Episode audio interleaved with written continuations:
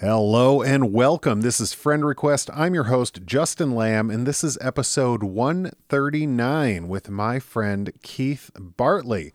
This is the last episode of the season. The summer series starts next week, and I'm very excited about that. So stay tuned for what that's going to be all about. But that's not what we're focusing on right now. Right now, we're going to say hello and meet our new friend. So without further ado, here's my friend, Keith. You and I have lots in common. My request is sent. Would you like to be my friend? Would you like to be my friend? Well, hi, Keith. Hi, Justin. Is it strange that I thought your beard would be fuller? No, actually, this uh, is pretty trimmed up at the moment. Okay. Yeah, but, I don't uh, know no. why. I, I but that's that's the thought I had. Um thanks for doing this More and rescheduling a couple times and Yeah, thank you also for being flexible. I'm excited to Hey, talk to you. I haven't talked to you in so long. Um, I'm going to wait a second before I dive into the random. Remember that time? Remember that time? Remember that time? And I'll first start how I normally do and just like how I know you, which I think is just high school, right? Like that's where we met. I was I was trying to remember if we met in middle school, but Did you go to Clarkston. What or did you go to Sashabaw? middle school did I go to? Sashabaw. Okay, yeah, it's Clarkston. Oh, no. So, so it's high So- school. Okay, High school it was. yeah. Yeah. Um, and I, I'm wondering if you have a better memory than I do there, because if you were to ask me like when we met, I I, I don't know. Um, between no like idea. Ramshorn and mutual friends and the back hallway between like the band room and media, I don't know. Yeah. yeah, I have no idea either. Every picture I Mm. have that's like at Ramshorn with either like Scott Miller or Maria or uh, Joe Davenport or like you're you're there too. Getting in the weeds here. anyway, Um, yeah. but then All yeah, that matters is that we met yeah, and, uh, and it was wonderful. yeah, I was always a fan of you, and uh, we find ourselves in the same place sometimes. And then you used to come up to Bar Louie when I'd play shows there. uh, Yes, that was that fast good forwarding to our twenties, but. Um, Yeah. and I think that was the visual I had where I was because I think you you were rocking a pretty full beard at some point during the Bar Louie days. It Um, you know it goes in waves. You know, sometimes it's long, sometimes it's short. I can't really remember what time is what. Who knows? But yeah, it probably was both at one point. um, that was my favorite time to play music. So it's I Yeah? look I look back at that time fondly and, and the people that were there. And you were you were a regular and thank you again for your support. Thank you for entertaining us. Mm. It was always wonderful. It was something I look forward to. yeah, I miss I miss playing music and drinking. Um, on that note, let's let's rewind a bit. Uh, you're born. Are you? Do you grow up around born. around here, Clarkston area, Pontiac, whatever? Uh, yeah, grew up in Clarkston, right at the edge of Lake Orion. Oh, It was like the last house on the bus route that was in Clarkston. and do you have Yeah, siblings? Grew up there. Yeah, my sister Brianna, she's two years older. I don't. I don't think I ever knew that. Really? Uh, she was in high school with us. What two years? Two years, yeah. So wait, she graduated '99. Yeah. Yeah, I don't know Yeah, why, but I, so I don't she think was I ever knew that. I was just thinking about that. I was like, I think Keith might be an only child. But alas, No, I am not. you're another I younger brother. Um, Indeed. so tell me You about, have a brother, right? yeah, older brother. He's graduated in 98, so three years older. Um, Okay. tell me about growing up in Clarkston with your with your older sister. Uh, it was uh, it was a good time. We we lived down in the forest at the end of Clarkston. there was like no other Clarkston kids to play with, so my sister and I had to play together a lot, which was fine. It was good. We got along great, What do your parents do as far as when, I you're, remember. when you're a kid for work and whatnot? Uh, dad was a firefighter, okay. so he had a w- weird schedule, like work a 24 hour shift and then be off for 24 hours or off for two days or something like that. So it was kind of goofy. That's wild. But uh, my mom was multiple things. Okay. She, let's see, medical billing, I think, and then that's all I remember. And then my dad left, divorced my mom. How old were you when that eight. happened? Oh, you were eight? Eight. So you probably got some good memories of that happening. Oh yeah, I got some great trauma I'm working through with my therapist. Well, that's that's crazy. Um, eight seems. This is uh, obviously anecdotal, but like late. yeah, I mean, my personal experiences. I was four, right? Uh, my brother Mhm. was seven, and then most people I talk to, I feel like it's like the three to five age. So eight, you Yeah. get you get some time in where you're like, this is our family, and then. So what does Yeah. that look like? I I sometimes wonder like how how different the trauma is for younger kids versus older kids. I know like my sister and I it's very different the way we felt about it and understood what was happening. Um I think she was more angry with my father at the time than I was or at least was able to process as an 8-year-old. What was your Uh-huh. relationship like with your mom and dad prior to the divorce? you know, that's a, something I've been talking with my therapist about a lot lately. Trying to remember what it was like, like with my dad before he left. Um, as far as I remember, it was pretty good. It was great. Okay. He was supportive and encouraging. Um, my mom has always been an angel. Yeah, she's an amazing woman. That's great. Um, yeah, it, and I mean, it wasn't. I don't feel like there was any emotional abuse or physical abuse or anything like Yeah. that. Do so you remember how you found out they were getting a divorce? Uh, yeah, my dad uh, took me and my sister into my sister's room, and we were sitting on her bed, and he told us that he was the. I mean, I don't remember exactly what he said, but he told us he was moving out, and I didn't really understand why. Yeah. And uh, you know, he was saying, you know, repeating the "it's not your fault, it's not your fault" thing, but you know, kids always think it's their fault. That's how it works. Um, that's how it works. And uh, there was a lot of crying and, you know, please don't go, Yeah. et cetera, et cetera. Where's your mom at during this um, conversation? I don't know. I think she was at work. Oh, okay. Uh, she was not home. And I don't remember the timeline between him, like when he told us that versus when he actually moved out. I mean, it might have been the next day, but I don't Yeah. remember.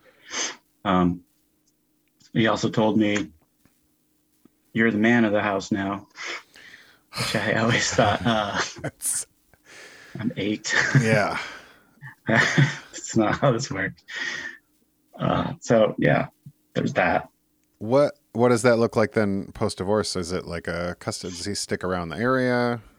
Do you guys see him? Yeah, he moved to Sycamore Creek Apartments. Oh yeah, baby. Lake of around around the corner. yeah, my old stomping Uh, grounds.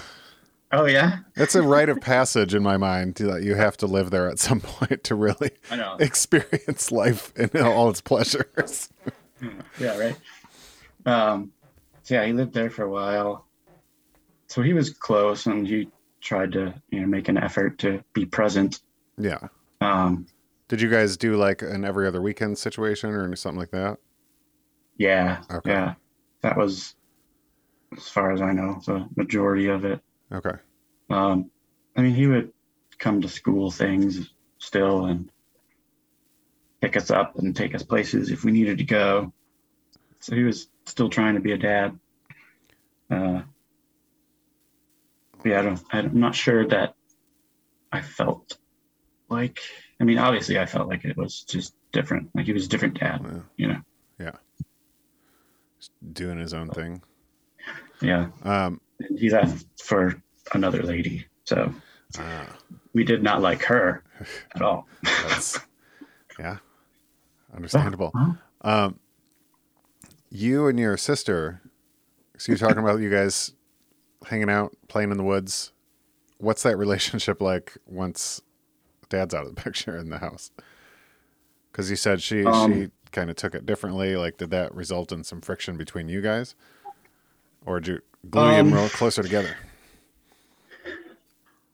closer together, I'd say for sure. Because when, like when my dad left, my mom decided to go back. I mean, after handling her own grief from that, she, well, I guess kind of during that, I'm actually amazed at how she handled the whole situation. She raised two kids, dealt with her grief, went back to school full time, worked full time. Um, so that left me and my sister kind of helping out a lot more to keep the house clean and sometimes we'd have to like mom would start some meal in the morning and then we'd like put it in the oven at a certain time and you know that kind of that stuff so there's a lot more responsibility all of a sudden Yeah, um, and I think we both kind of learned those responsibilities together and helped each other out. Uh, I definitely remember at least one moment where I just got really angry. I don't think I was angry at my sister, you know, in retrospect, just angry at life in general at the moment. So, Yeah. but we're good. It's all good. Um, what is what's life like outside of your house then? Uh, at that like after the divorce, after the divorce, going to junior high soon, like all that fun stuff.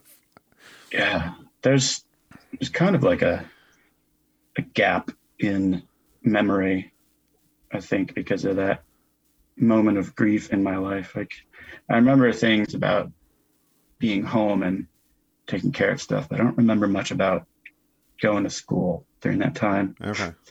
Yeah, no, I I did go to school, but uh, I think I was. My mom says my mom says that I was definitely quieter and more reserved. I think that was just how I was yeah. in the outside world as well. Yeah. Just kind of kept to myself. Were you? You think you were like depressed as a kid? Yeah, Yeah. For sure. I mean, with grief, you just kind of you have these expectations of how your life is supposed to go, and when you know something huge in that line of expectations is taken away, it just you know changes Yeah. your whole world. You know, you don't know what to expect or look forward to anymore, and. I forgot my train of thought, but yeah, I was. oh yeah, I was. Yeah, I was definitely depressed as a kid and struggled with that on and off my life Yeah. since. The, it's funny you mentioned the like a memory block. I relate to that so much because when I think about childhood, like I think of like I can tell you what TV shows were on and what year like toys came out, but when I think about the actual like aspects of life that I guess make life, like family and like school and whatnot, I was like, I don't know. but Tiny Toons was fucking awesome. so Heck yeah, I love Tiny Toons. um, I'm curious about something that I feel like enters around middle school, I assume. One of the things that I knew about you in, in school, band. And When do you start playing an instrument? I think that's sixth grade. Okay. Pretty sure I looked at playing the trumpet and just didn't like it. I didn't like how it sounded. too Too trumpety. whiny or like tr- too, yeah, too trumpety. Uh, but I mean, trombone is obviously the cool inst- coolest instrument. So I played go with trombone because my lips were too big for other instruments. That's what I was told as a as an 11 year old. Um, Hmm. And this brings us to junior high. Are you? Do you have memories of junior high? Was it just as terrible as it was for many people? oh yeah, junior high was the worst. what made it the Uh, worst? Uh, kids are just jerks in middle school. They're big old jerks. Um, I especially remember a certain group of people.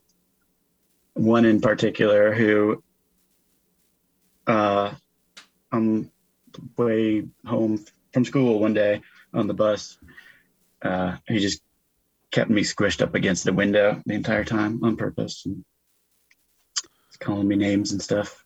I was just like, this guy's dumb. Wait till he gets off the bus. But yeah, that was that was fun. Yeah. Yeah. So getting Uh, bullied a little. in Overall, yeah. overall, I think middle school was good. Good in terms of my development as a human being. Well, I imagine at that point you're you're three or four years outside of the divorce. You're obviously taking on more responsibilities at home. I imagine at that point your sister's watching you when you guys are home. Your mom's working or whatever, Mhm. going to school. Um, does it? Do you feel like? I guess reflecting back, not at the time, unless you, maybe you're super advanced. Um, but did you feel like you you were kind of like a little more evolved than the other kids around you, or Yeah. because I feel Yeah, like I mean did. I'm projecting these questions in some ways because like uh, divorce was still it was like oh your parents are divorced like yeah, that's true. uh, you know at that time period where now it's just like it's a it's a crapshoot throw It's throw like the fucking dice expected. Like, oh, you're getting married at 22. Oh, that's not gonna last. it is a sad thing man me I've been with Erica for 17 years and wow. I think married more- for 17 years or no total. no no no 17 like years together. total but Gotcha. I think more people that more weddings that we've been to have gotten divorced than are still together. And Yeah. that is crazy. Yeah. it is a big bummer. You know what? You know what makes me angry about that in a way is that I feel like, no offense, but straight people don't value marriage as much as I think gay people do because it's so much harder to find someone to marry and we've had to fight for that right.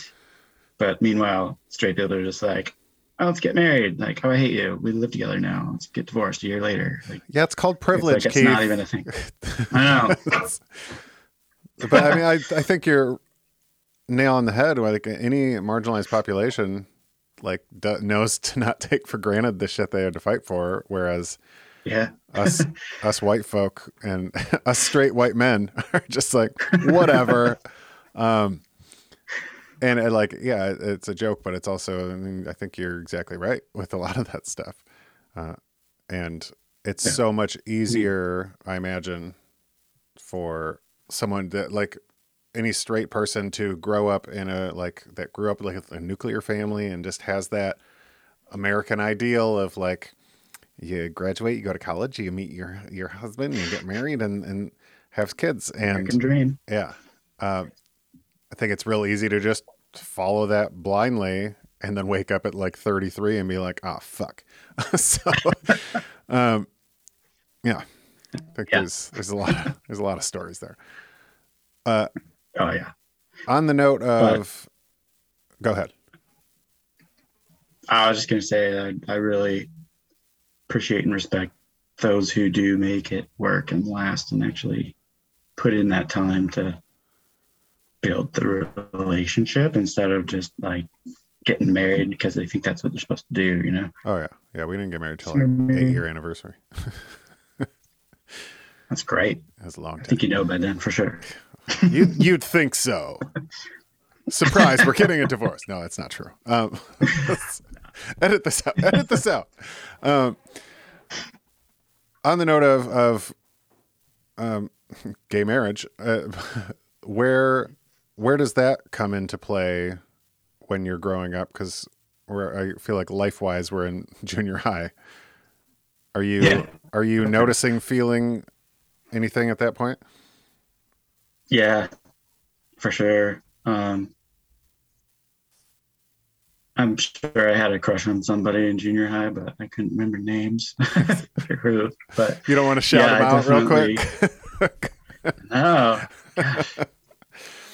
There's one in particular that I like can visualize, but I do not recall his name at all. It's I'll have to Chad back in the His name is Chad Ninety. I mean, we all love Chad. Everybody has a crush on Chad. Ain't Um, that the truth? But you know, I still had female friends that I had feelings for, and that was confusing as well. Yeah. And I think I had one girlfriend in middle school, beautiful Melissa Bailey. Yeah. We dated for a week. It was great. Best relationship Oh, in, in your life. yeah. No, I, I'm glad to know Melissa. She's a great, great lady. Yeah, she's an amazing person. um, who I will get on this show eventually, but that's neither here nor there. Hmm. Oh, don't think I haven't barked up that tree, Keith. Uh, Oh. so, junior high, uh, overall, okay, getting bullied some, oh yeah. feeling a little confused Uh, about boys and girls enter high school. Yeah. Enter high school. Yeah, and between eighth grade and ninth grade, I got contact lenses, so I didn't have nerdy glasses on anymore. How dare you? And uh, which I mean, Yeah. I go with the glasses these days. Nerdy is hot. Uh, but yeah, that that gave me a lot of confidence to not be wearing glasses when I started ninth grade. Yeah, I don't know if I knew you wore glasses. Did you wear glasses at all in high school, or was it always contacts? um, mostly contacts. I'm sure I wore glasses at least two days in high school. I didn't get glasses till after high school. Oh, really? Yeah, it's very strange to me. Um, That's what happens with aging, man. how dare you? Things start going to shit. Is this at what point do you, or maybe I mean, I'm putting words in your mouth, but what at what point do you like find your people, um, and start to feel like comfortable socially? Yeah. Um, definitely like had some people in middle school that I, you know, kept with. Yeah. I mean, freshman year was weird. There's always new people and, uh, you just kind of feel different going from one school to an- another. Yeah, yeah. you're like, oh, I'm a high schooler now. I mean, it's like a different world. So you feel like your mindset changes in some way. Yeah. But um, there's also people I was really close with that I, I never like, I never didn't like. We just kind of found different groups in high school. You know, Yeah.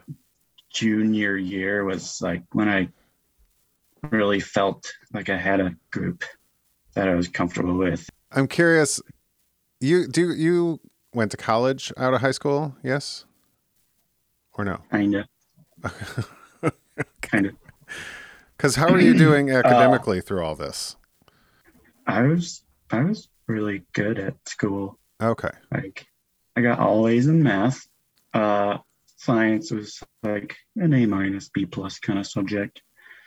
It's the the topics that I did not do well at are things like history, where you have to memorize like dates and names and places and recall those on a test, and that's what you're graded on. Like, that's not how my brain works. I'm sorry. I think I kind of just had, so I was pretty focused Yeah. but also not focused. When I was 10, I was diagnosed with ADHD, so apparently I wasn't very focused. I did well. Did you get medicated for that? Uh, oh yeah, I had to go to the, the office to get my meds at lunchtime Nice. every day. Nice. Ritalin. I had Ritalin for a brief stint around that time. a little Ritalin here, a little Prozac here. It's all. It's all about being being eleven or twelve. Drug them up to keep them normal. Yeah. That's all you gotta do. I think because I was diagnosed so young, I was that was like early in the research on ADHD, so I was just kind of under the impression that I would grow out of it, and I only needed it to focus on things like at work or school. Um, but outside of that, you're fine. Yeah. But I've learned recently, like in my 40s, I mean, I am 40, so at 40, I started using Facebook again just to because I didn't want to use Instagram anymore. I don't know. I was just, you know, jumping around. Uh, and it like put me in ADHD real world. So I was like Yeah. scrolling through all these ADHD things, like talking about hyperfixations and uh, ADHD paralysis. And wait a minute, I've been super hard on myself for like 20 years about not being motivated or being able to start or finish tasks.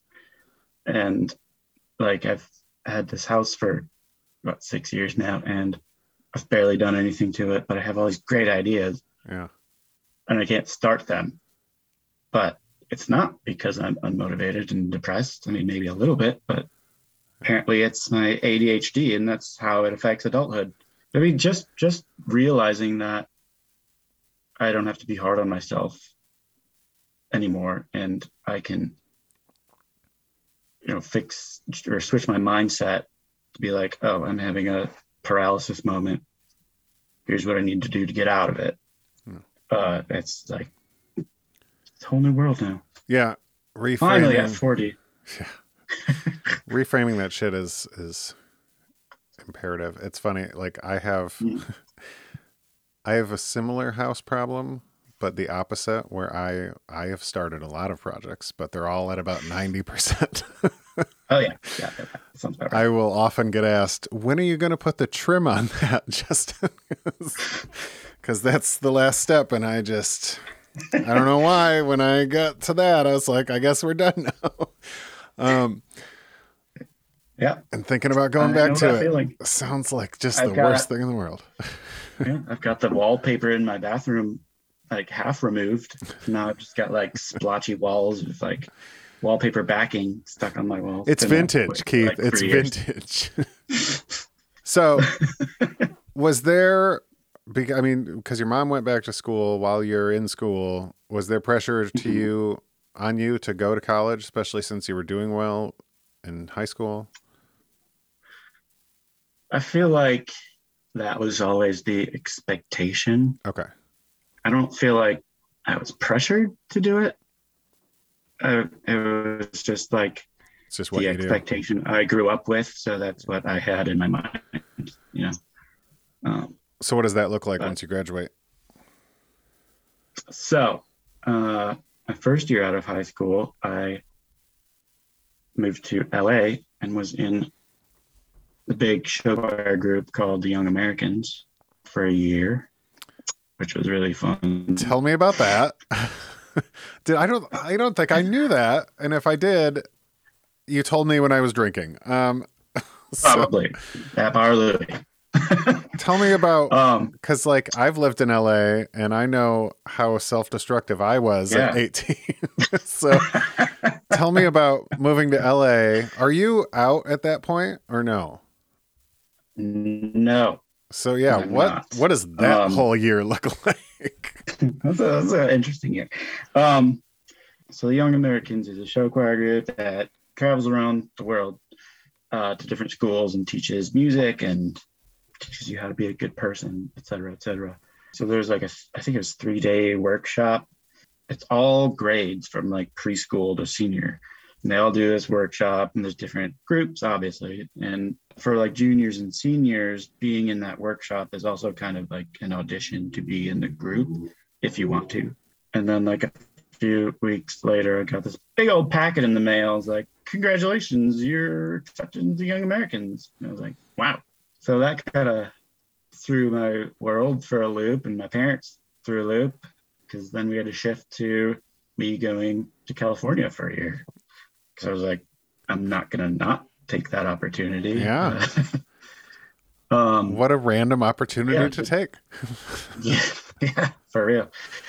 But no, that was a a great experience. Like the, the first year, people in that group they learn like all the different pieces that the Young Americans do, all the different dances and songs and songs and dances together.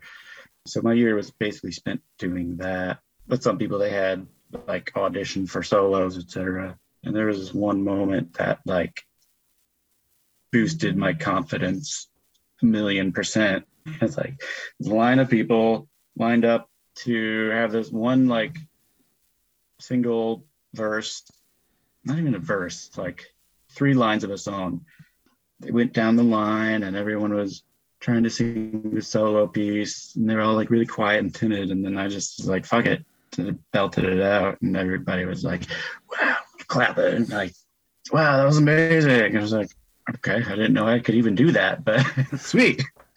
But that was like a really impactful moment where, you know, in high school, I was shy and, you know, not super confident. And then, like, I knew I had talent and singing, but I never really thought I would do anything or I would do anything with it. Yeah. So that was like a moment that solidified that, oh, you know, you are talented and good at some things. What do you think think, gave you that like confidence in that moment to just be God, I have no idea. I think I was just like thinking in my head, like, can I hit that note? Like, I know I can do it falsetto, but can I just like, hit that note? Yeah. And then it came to me and I just did it. I was like, I think I can do it. So I did it. And I did it. outside of the organization, did you like experience anything in Los Angeles? uh, really bad drivers. um, Uh-huh. a lot of traffic. Uh-huh. Uh, but yeah, I met some great people in the school outside of the Young Americans. Um, I worked at Blockbuster.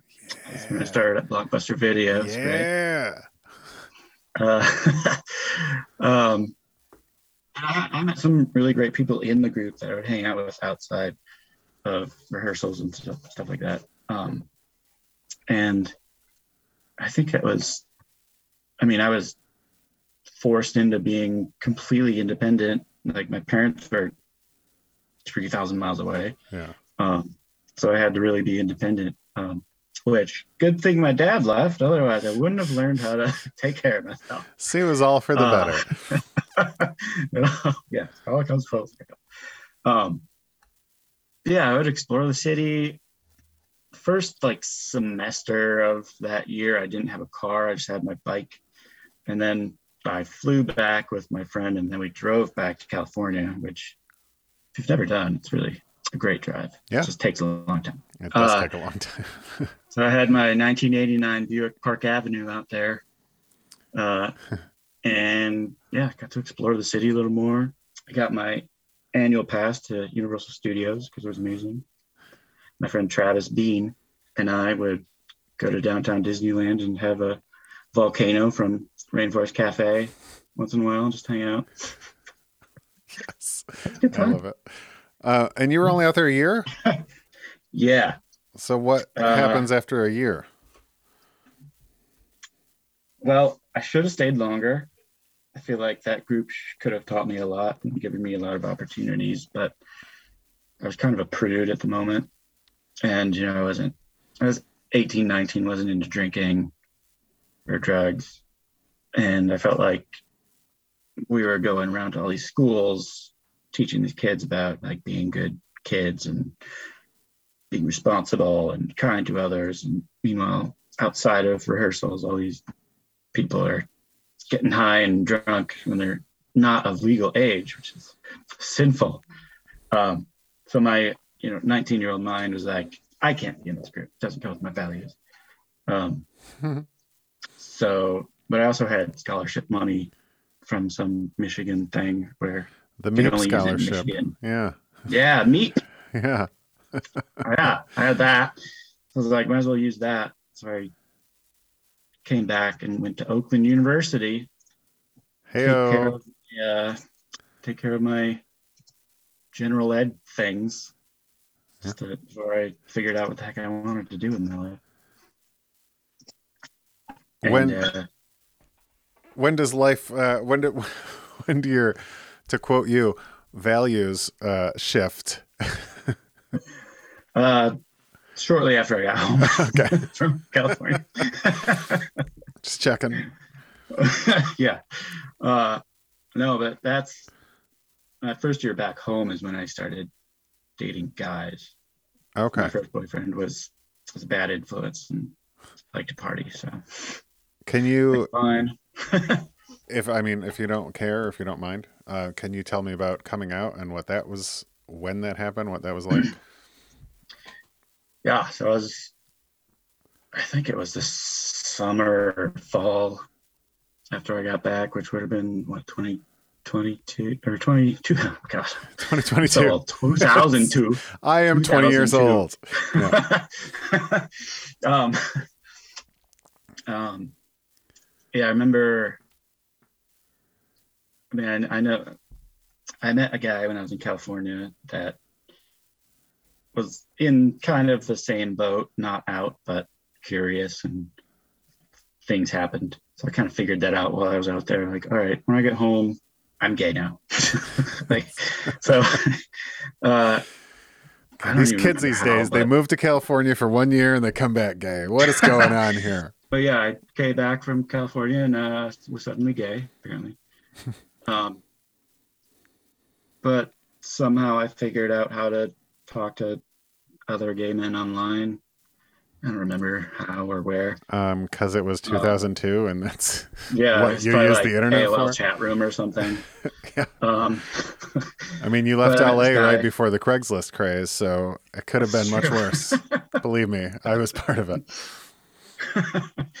um, yeah, I met this guy online and decided to like meet him in real life, which I was terrified to do. And we started hanging out, became friends and then boyfriends. And I was dating him before I came out to my mom. And that's kind of how I came out to my mom. Like wrote her a note when she wasn't home because I didn't know how to like actually tell her face to face.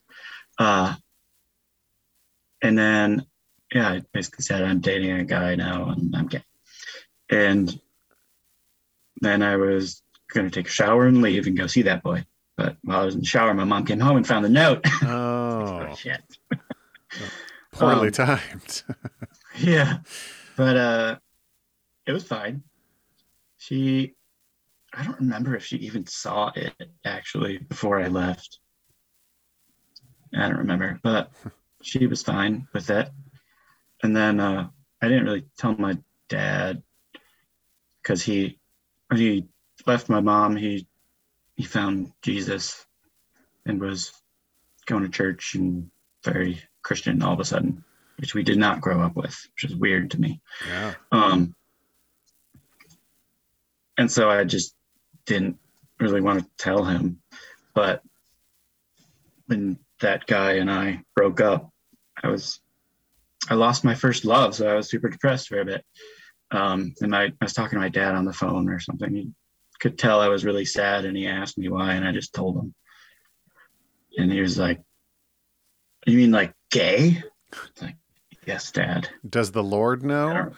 Uh, does Jesus know about this? And uh, I don't remember much of that conversation otherwise, but I do remember that he called my mom shortly after that and tried to talk her into sending me to a Christian psychologist that he knew of to Ugh. fix me. But my mom was like a conversion psychologist? yeah, yeah, Uh, That Uh, so like boy erased. Um, but my mom was not having any of that, and she let him have it. So When did you and your Good. sister did you or did you guys have like a formal conversation about it? She was away for college at the time, but we would chat on like AOL Instant Messenger, and I told her via Instant Messenger. My She's like, I kind of figured. Like, "Ah, rude. this is that's that's a mirror conversation of me and my friend Derek when he was in college. he he aimed me. It's like, just so you know, I, I'm gay. And it's like, yeah, I know. I know. it's all good. That's there's there's a very I feel like very slim population that even had the opportunity, let alone took the opportunity to come out to somebody via AOL Instant Messenger. That's true. That's very true.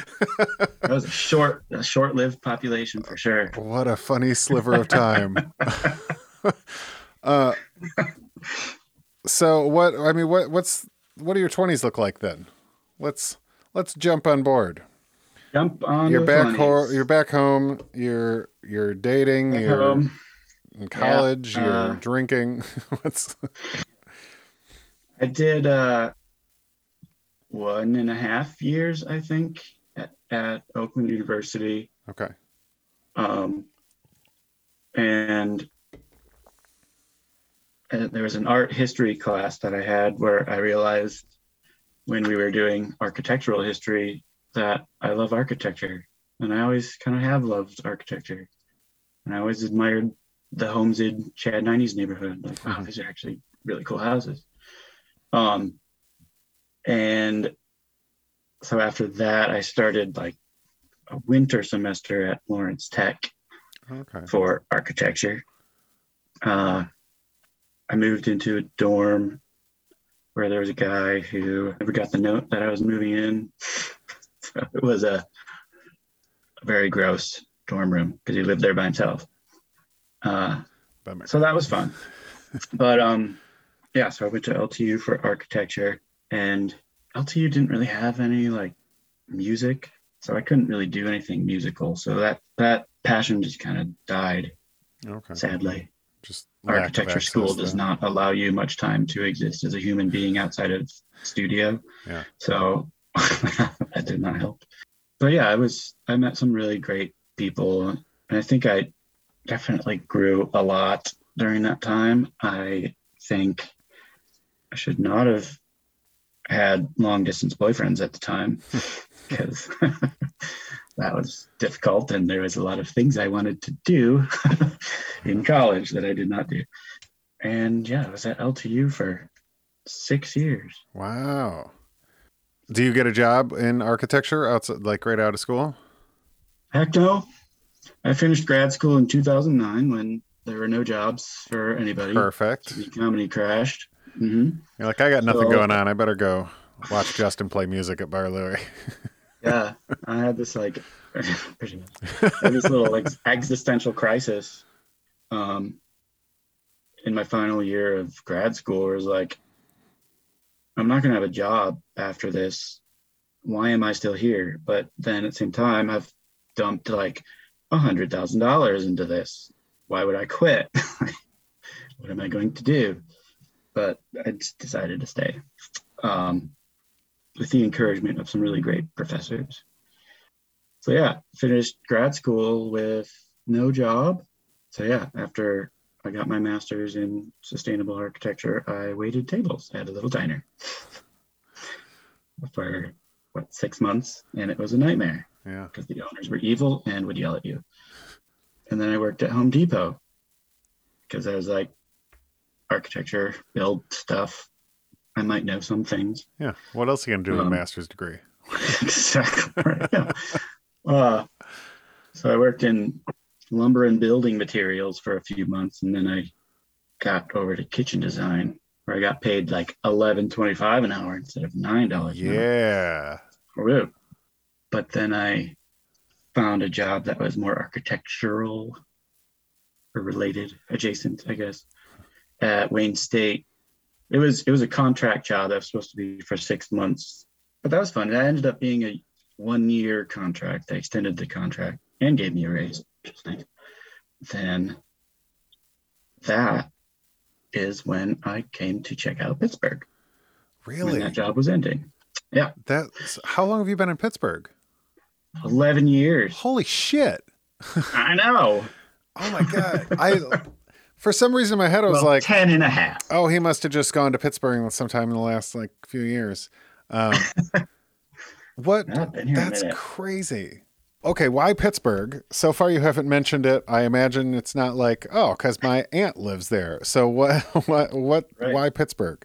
So one of my current best friends, Nick, he is from here, uh, but he went to architecture school in Detroit. Does he say uh, Yinz? Which Not really. No, Okay. he's not much of a yinzer. Okay. Uh, surprisingly.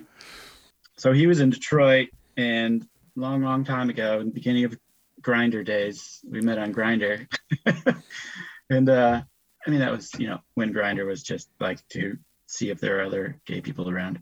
Yeah. And yeah, I met him, and he was cool, and we just kept talking and hanging out, and we just became really good friends. So when my job was done, the economy was still shit, and I always kind of felt a little nomadic, like this world is too big to stay in one place for too long. So I felt like maybe the economy's better in other cities. So I checked out Chicago. I thought about San Francisco. I just could not find a job. My friend Nick was like, "Well, come to Pittsburgh, check it out, see if you at least like it to live here." And also at the time, my grandfather was ill, kind of on his way out, so I wanted to be close-ish to home. And the drive's only like four and a half hours. Yeah. So one Halloween weekend, I went to visit Nick out in Pittsburgh. He took me to. Did you ever watch Drag Race? Drag Race? Did you, do you know any drag queens? Oh, Famous drag queens. I'm I'm familiar. Okay. Well, was there a good drag scene Wait. there? there there was, yeah. So first night I was in Pittsburgh, he took me to a bar called Brillobox, which is really great. And they have really good food, lots of very vegetarian options. But Sharon Needles and Alaska Thunderfuck had a Halloween show, and there was a guy there that I thought was cute and pointed him out to Nick, and Nick knew him. And I went to the bathroom and I came out of the bathroom and Nick was talking to the guy. So I had a little in there. So I met, you know, introduced myself. Ended up dating him for like five and a half years. Oh wow. You're gonna brush Yeah. right by that, huh? Yeah. Cause, uh, yeah, I was, you know, trapped in a narcissistic relationship. okay. and, So not a great you five know, and a half. years. manipulated into staying. It's great. Okay. That was a good time. So yeah, so I met that guy and then I was like, okay, Pittsburgh is cheap. It's close-ish. I know someone and it's kind of rusty like Detroit. And I liked it. So I looked for I mean, I met that boy and then started dating long distance for a bit while I was still in Michigan. And then I found a job out there and moved out there. for that got some good architecture too. Yeah, there's some good stuff. So you're in Pittsburgh, you get a job, you're eventually getting out of this narcissistic relationship. Um, yeah, I mean, we could do a whole podcast on that, and uh, you know, narcissism, etc. yeah. Um, yeah, it, the job I had, uh, it was an extremely toxic work environment. I'm just gonna say it. It was this TAKTL, T A K T L, and it was kind of a startup. It was really thin, ultra high performance concrete panels for like the outside of buildings, the decorative finish of the building. And I got to work on some really cool projects, just all over the U.S. One of which was National Museum of Architecture, no, African American History and Culture in oh, in DC? D.C. Oh wow, Uh, yeah. That big wing structure over one of the entrances. Uh, that was my baby for like two years. Wow. That's Um, cool. So that was really cool to get to work on something so prominent. And I learned a lot there. And because it was a startup, I advanced quickly. Like there was one other architect when I started, and by the end we had like a team of nine, and I was one of the project managers there. And I loved the people. I loved well, I loved my team. uh, I loved the projects that we did. I loved getting to be like the go-to guy for the complex three-dimensional shapes. Most of the other people didn't have an architectural background; they had like a drafting background. Um, so because I had that background, I had more of an understanding of computer programs for one, and how things go together. I think so it was really fun to work on some of those projects, um, like that giant wing at the African American Museum, which I had to have a tolerance of like three millimeters. But I uh, don't know what any of that means. it's tight. it's really tight. But the owners of that company were evil, and every meeting resulted in "you're not doing good enough," and "why is this this way?" Just like just screaming. There was no encouragement or anything. It was just awful. So it was kind of like that narcissistic relationship that I was trapped in, and I was like trapped in this job. But after four years, I finally got out of it, and finally after let's see what year was that? 2017 eight years after getting my master's in architecture i finally got a job at an architecture firm. Yeah. Yeah what, what does that look like? And where does you mentioned earlier on when, I, when we were talking um, just like how depression has come and gone throughout your life. I imagine yeah. with the relationship you spoke about that's probably brought on a lot of stuff uh, in this job. Stuff and jobs jobs so, what role has that played over the last how many years? Uh, there's there's really great. Do you know Jay Shetty podcast? Yeah, he was on a podcast I listened to. I've never listened to his though. Yes, that makes sense. He has a great episode about narcissism with this one therapist that I listened to. I mean, this is recent, way after like this is like the past few months. Um, but I've learned a lot about narcissism and how it affects people. And one of those things that narcissists do is love bombing, where you know they will give you everything you want in the world just to keep you around, but then you know you do one three thing or you you uh you know just step on the wrong piece of dust in the house, you know, they'll come at you for everything and, you know, try to gaslight you. And that was really difficult. I mean, I I've always struggled like since my dad left, I think with not feeling good enough. Yeah. Um, like my dad wasn't or I wasn't good enough for my dad to stay or like the way my career went, I always felt like I wasn't good enough at architecture to get a job in an architecture firm, but it's just how things panned out. A little complex in the back of my mind. And he really fed off of that. You know, it's like, I'm gonna love you a lot right now, but tomorrow you're just not good enough. You're not doing enough. You're you're the cheater. I've never cheated. So yeah. That, yeah. Yeah. 10, 10 people I'm up to that I know of that he cheated on me with but yeah, if I stayed out, you know, past 2 a.m. with my friends or something, or even if I just like stayed out till 2 a.m. with friends till bar closed, he would assume I was out cheating on him or something. And guilty conscience, man. Yep, exactly. God. All the projection was yeah. on me. Um, but there was there was a point in that in that relationship where I just realized this can't be right. Like I'm I'm too smart for this. Like I know what I'm doing. you're, trying to tell me what I'm doing, but that's not correct. I know what I'm doing. So there's something wrong with you. And I think that's when I realized like, okay, this is a totally different world to him. Uh, and I'm not really safe. So I need to get out of this. And uh, we had started going to couples counseling, and first therapist we tried to go to, he basically just like bashed me everything. He was just like showing off all of his uh, anger issues to her about things I do. But I think what he was doing is controlling the conversation so it never got to him. Yeah. It never got to things that he does.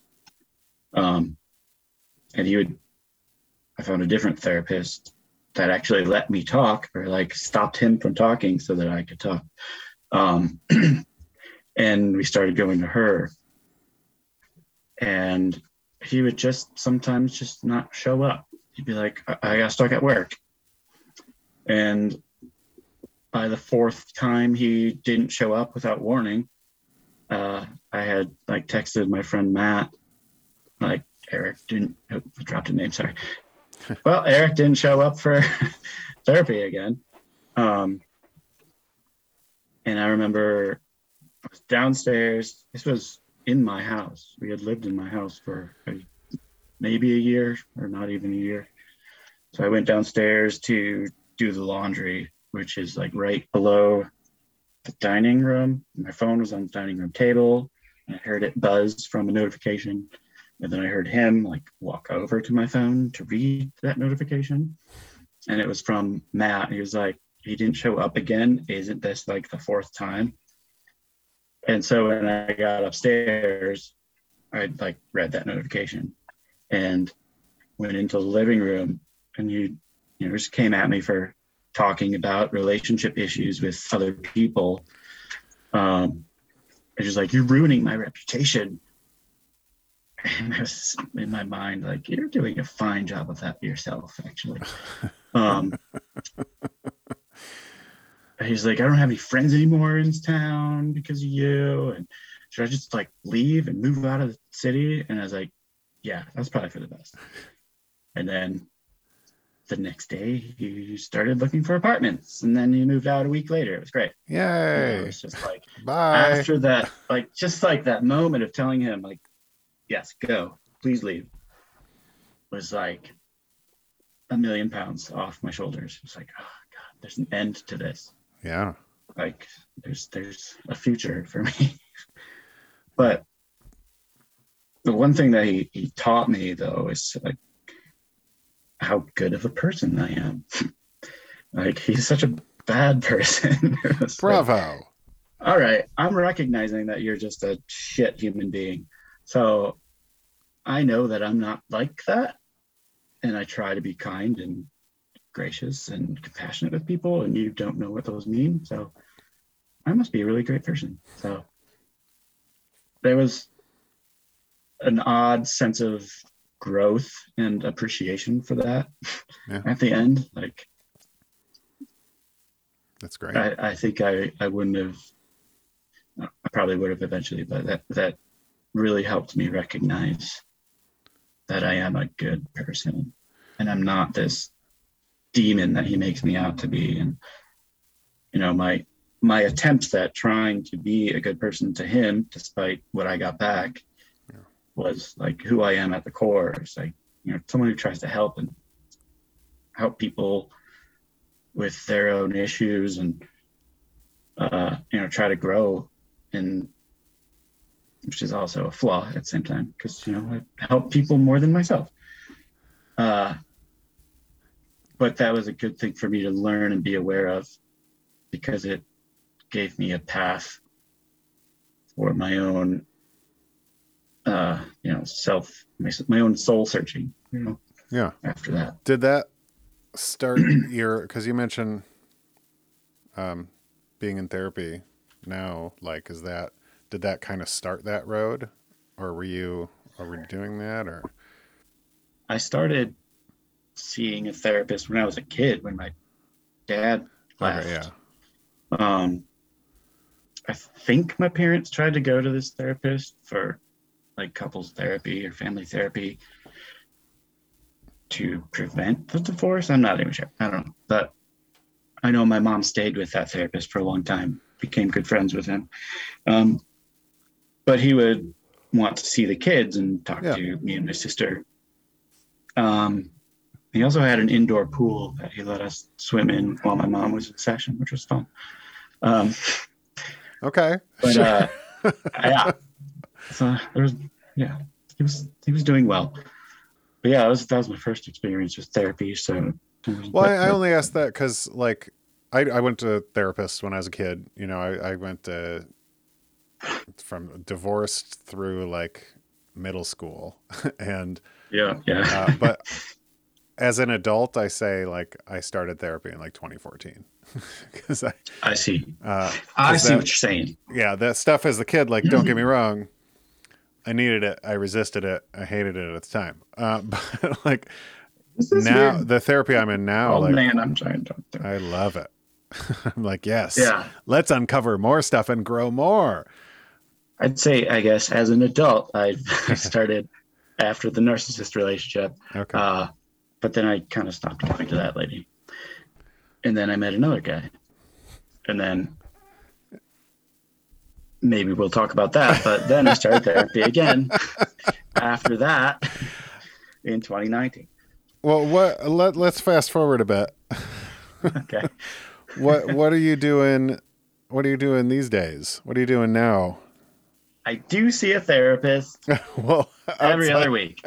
outside of that, what are you doing Oh, outside of therapy. generally in your life and uh, with architecture and relationships and family and Yeah. Um,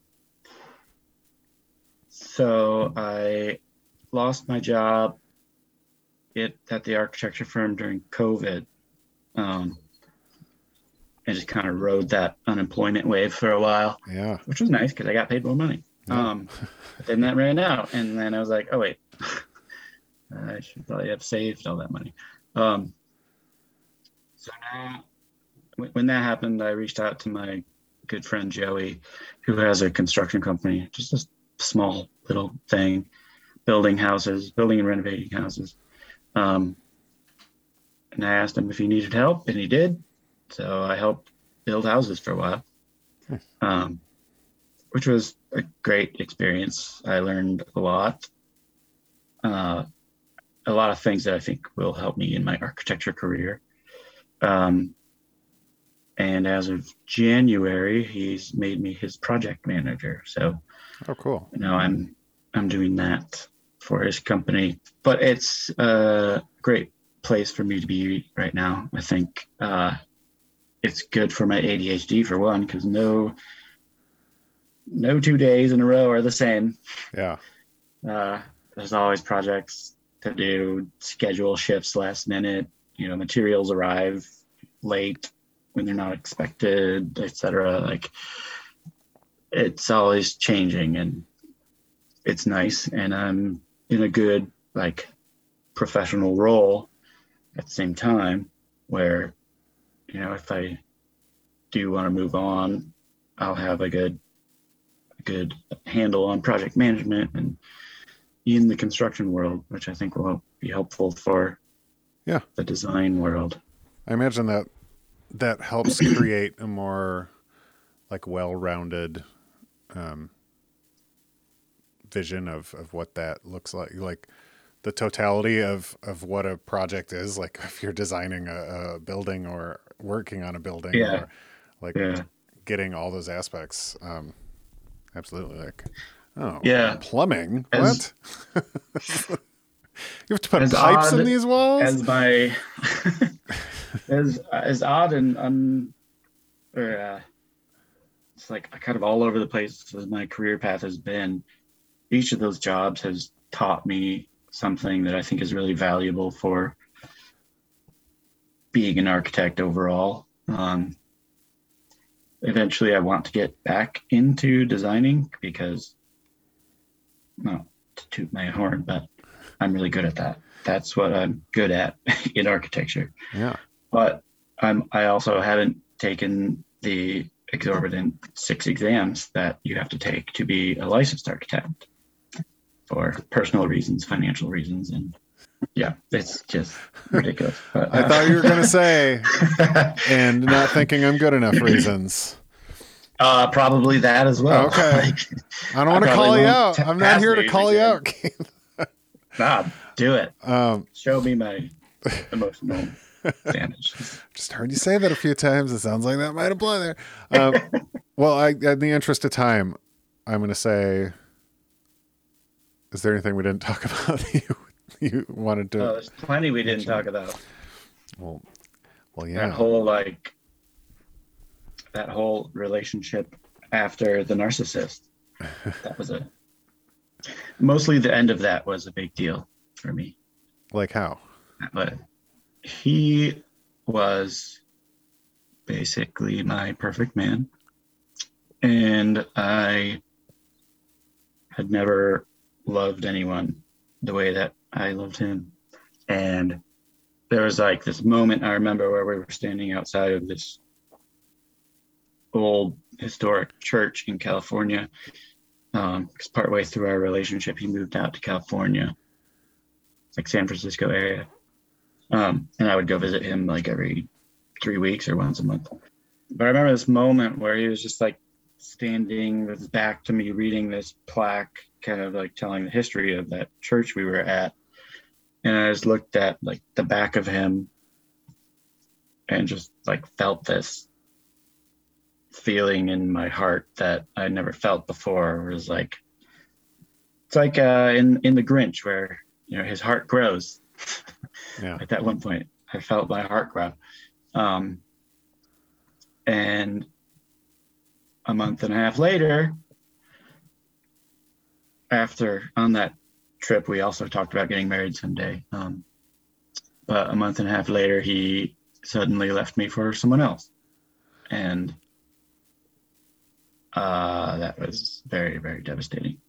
Yeah. And that was also kind of uh, fortuitously around the time that COVID hit. So that was, he left in July of 2019, and then COVID hit like March 2020. And I think that gave me the space to deal with that intense grief. And it gave me the time to like not have to worry about work and just worry about myself. Yeah. Um, and that that's when I found my current therapist, who's amazing. Uh, she, I like sought out a grief counselor specifically because I had no idea how to handle that, and it was incredibly painful and debilitating, and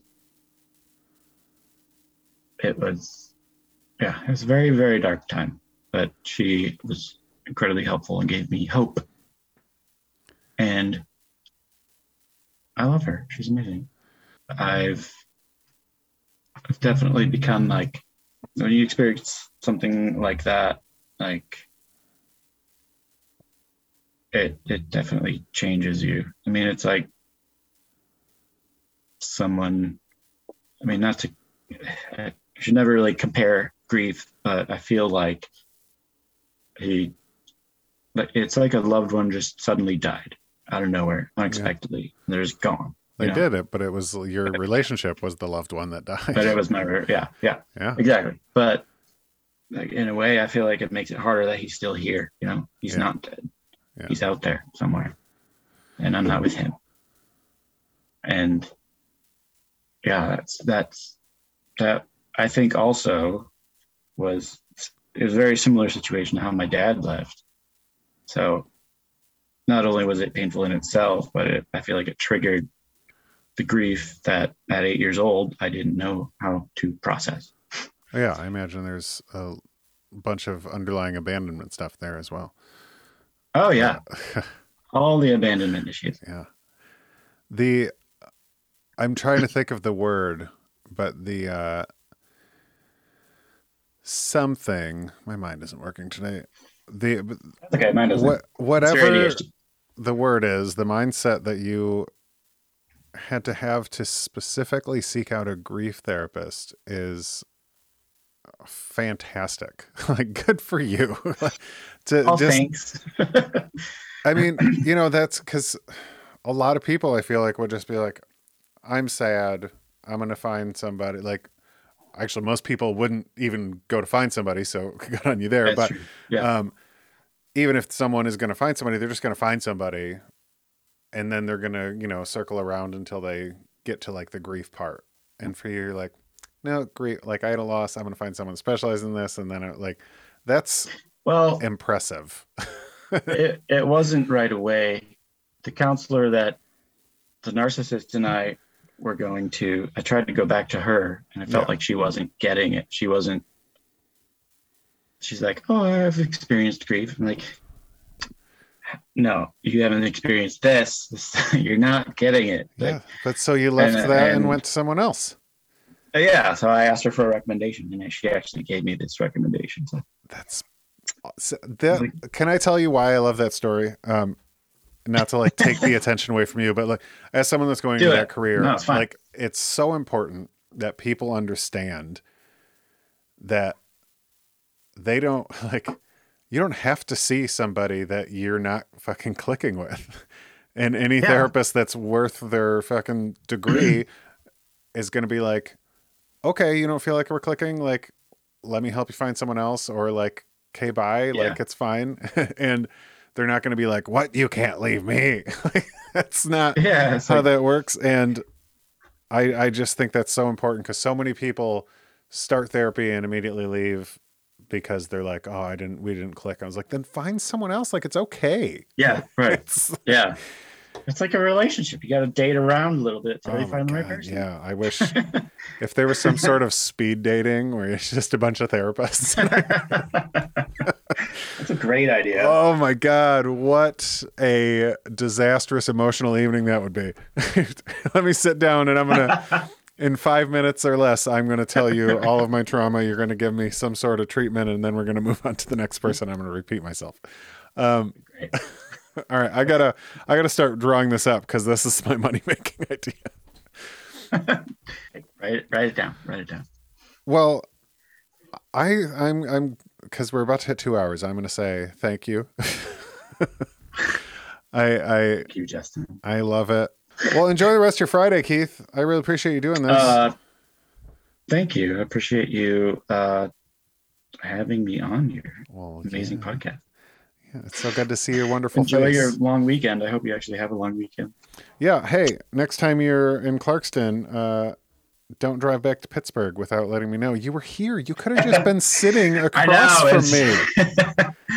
it was a it was a short, tight trip though. Well, I'll All talk right. to you sooner than later, and I'm going to harass Yeah. you even if we have plans and you're in Pittsburgh and I'm in Pittsburgh. Hey, I'll be here. It's been a pleasure, my friend. Thanks, buddy. So good to talk to you. you too. You and I have lots in common. My request is sent. Would you like to be my friend? Would you like to be my friend? All right, you just listened to my interview with Keith Bartley. I love it. Um, the Young Americans thing was so funny. I had no idea that he did that, and if I did, I I blocked it out at some point. But what a funny group! I wonder if they're still around. I meant to look that up. I'm going to. Um, and I can't I can't believe that he's in Pittsburgh. You guys, I go to Pittsburgh all the time. I gotta go see him. I gotta go. I gotta go check out my buddy Keith. That's how I talk now. So yeah, last episode of the season. Season four is over. Holy shit! Season four is over. I've done four seasons of this. Four years. I started this in 2019. Oh my god! Wow, that's crazy. That's lit- That's literally blowing my mind right now. Um, thank you everybody that's listening to this that has listened. Uh absolutely wild. Absolutely wild. Wow. But the summer series is coming up next week. Uh i'm not even gonna i'm not gonna spoil anything. You're gonna have to stay tuned and find out exactly what it's all about. Also i talk like this now. Hope that's cool and I'm very I'm pumped about that. I think it's gonna be I think it's gonna be a fun summer series. Remember last year we did self care summer, had a lot of experts on to discuss tangible self care ideas this year. Who knows? I mean I do, but you don't. but stay tuned. And thanks again for listening and sticking with me this whole season. God, been a long season. I started grad school when I started this season. Oh, all right. That's all. I love you guys. I will talk to you later. Bye bye.